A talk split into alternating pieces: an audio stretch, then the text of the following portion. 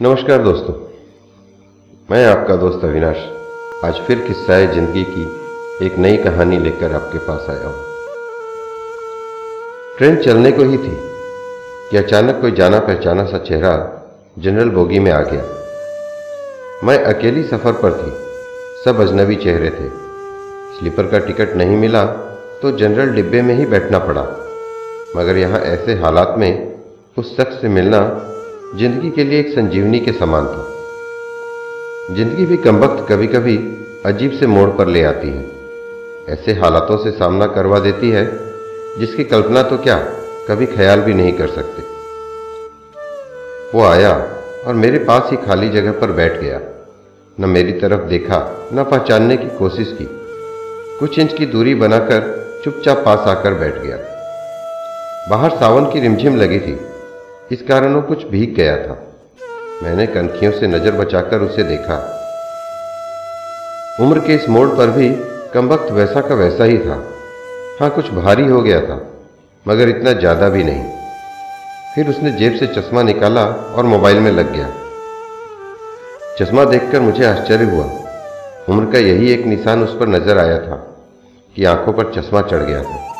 चेहरे पर और सर पे मैंने सफ़ेद बाल खोजने की कोशिश की। मगर मुझे नहीं दिखे।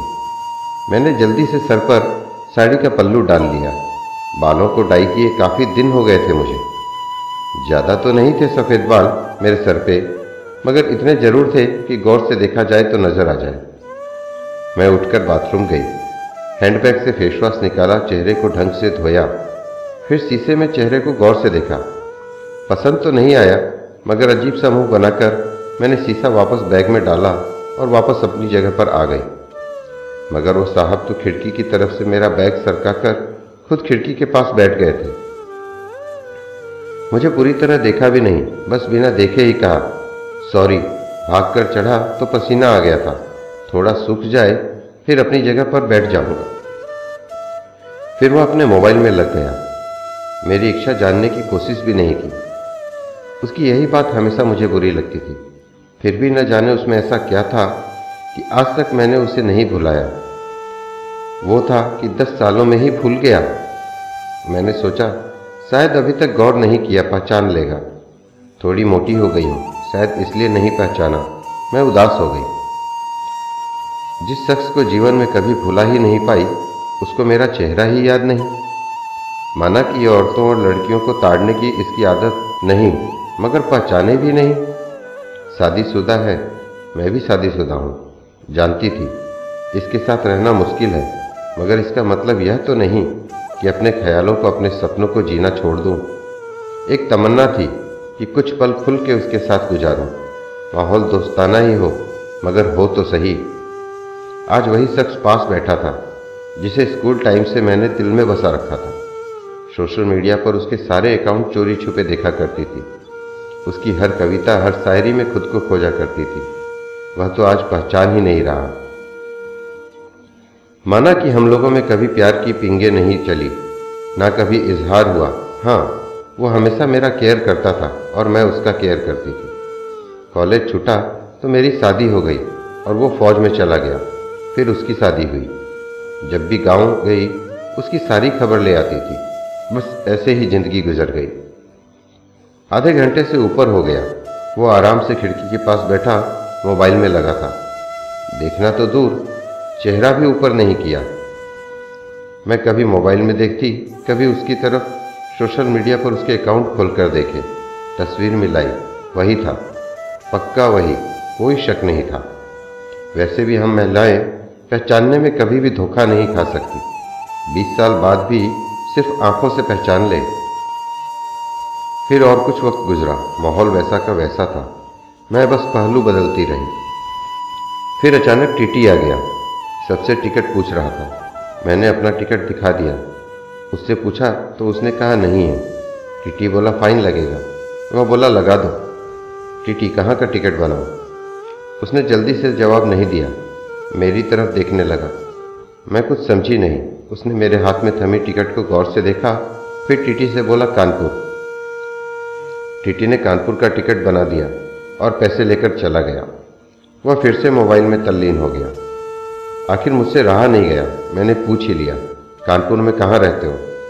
वह मोबाइल में नज़रें गड़ाए हुए ही बोला, कहीं नहीं। वह चुप हो गया तो मैं फिर बोली, किसी काम से जा रहे हो? वह बोला हाँ। अब मैं चुप हो गई। वह अजनबी की तरह बात कर रहा था, और अजनबी से कैसे पूछ लूँ किस काम से जा रहे हो? कुछ देर चुप रहने के बाद फिर मैंने पूछ ही लिया, वहाँ शायद आप नौकरी करते हो? उसने कहा, नहीं। मैंने फिर हिम्मत करके पूछा तो किसी से मिलने जा रहे हो? वही संक्षिप्त उत्तर, नहीं। आखिरी जवाब सुनकर मेरी हिम्मत नहीं हुई, और भी कुछ पूछूँ। अजीब आदमी था, बिना काम सफ़र कर रहा था। मैं मुँह फेर कर अपने मोबाइल में लग गई। कुछ देर बाद खुद ही बोला, ये भी पूछ लो क्यों जा रहा हूँ कानपुर? मेरे मुँह से जल्दी में निकला, बताओ क्यों जा रहे हो? फिर अपने ही उतावलेपन पर मुझे शर्म सी आ गई। उसने थोड़ा सा मुस्कुराते हुए कहा, एक पुरानी दोस्त मिल गई, जो आज अकेले सफ़र पर जा रही थी। फौजी आदमी हूँ, सुरक्षा करना मेरा कर्तव्य है। अकेले कैसे जाने देता? इसलिए उसे कानपुर तक छोड़ने जा रहा हूँ। इतना सुनकर मेरा दिल ज़ोर से धड़का, नॉर्मल नहीं रह सकी। मगर मन में भावों को दबाने का सफल प्रयत्न करते हुए मैंने हिम्मत करके फिर पूछा, कहाँ है वो दोस्त? कमबख्त फिर मुस्कुराता हुआ बोला, यहीं, मेरे पास बैठी है ना?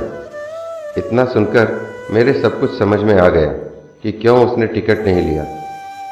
क्योंकि उसे तो पता नहीं था मैं कहाँ जा रही हूँ। सिर्फ़ और सिर्फ़ मेरे लिए ही वह दिल्ली से कानपुर का सफ़र कर रहा था। जानकर इतनी खुशी मिली कि आँखों में आँसू आ गए। दिल के भीतर एक गोला सा बना और फट गया। परिणाम में आँखें तो भीगनी ही थी।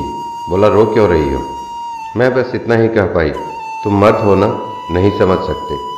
वह बोला, क्योंकि थोड़ा बहुत लिख लेता हूँ, इसलिए एक कवि और लेखक भी हूँ, सब समझ सकता हूँ। मैंने खुद को संभालते हुए कहा, शुक्रिया, मुझे पहचानने के लिए और मेरे लिए इतना टाइम निकालने के लिए। वह बोला, प्लेटफॉर्म पर अकेली घूम रही थी। कोई साथ नहीं दिखा तो आना पड़ा। कल ही रक्षाबंधन था, इसलिए बहुत भीड़ है। तुमको यूँ अकेले सफ़र नहीं करना चाहिए। क्या करती? उनको छुट्टी नहीं मिल रही थी और भाई यहाँ दिल्ली में आकर बस गए। राखी बांधने तो आना ही था। मैंने मजबूरी बताई, ऐसे भाइयों को राखी बांधने आई हो, जिनको ये भी फ़िक्र नहीं कि बहन इतना लंबा सफ़र अकेले कैसे करेगी। भाई शादी के बाद भाई रहे ही नहीं, भाभीियों के हो गए। मम्मी पापा रहे नहीं कहकर मैं उदास हो गई। वह फिर बोला तो पति को समझना चाहिए। उनकी बहुत बिज़ी लाइफ है। मैं ज़्यादा डिस्टर्ब नहीं करती और आजकल इतना खतरा नहीं रहा। कर लेती हूँ मैं अकेले सफ़र। तुम अपनी सुनाओ, कैसे हो? अच्छा हूँ, कट रही है ज़िंदगी। मेरी याद आती थी क्या? मैंने हिम्मत करके पूछा। वो चुप हो गया। कुछ नहीं बोला। तो मैं फिर बोली सॉरी यूँ ही पूछ लिया। अब तो परिपक्व हो गए हैं।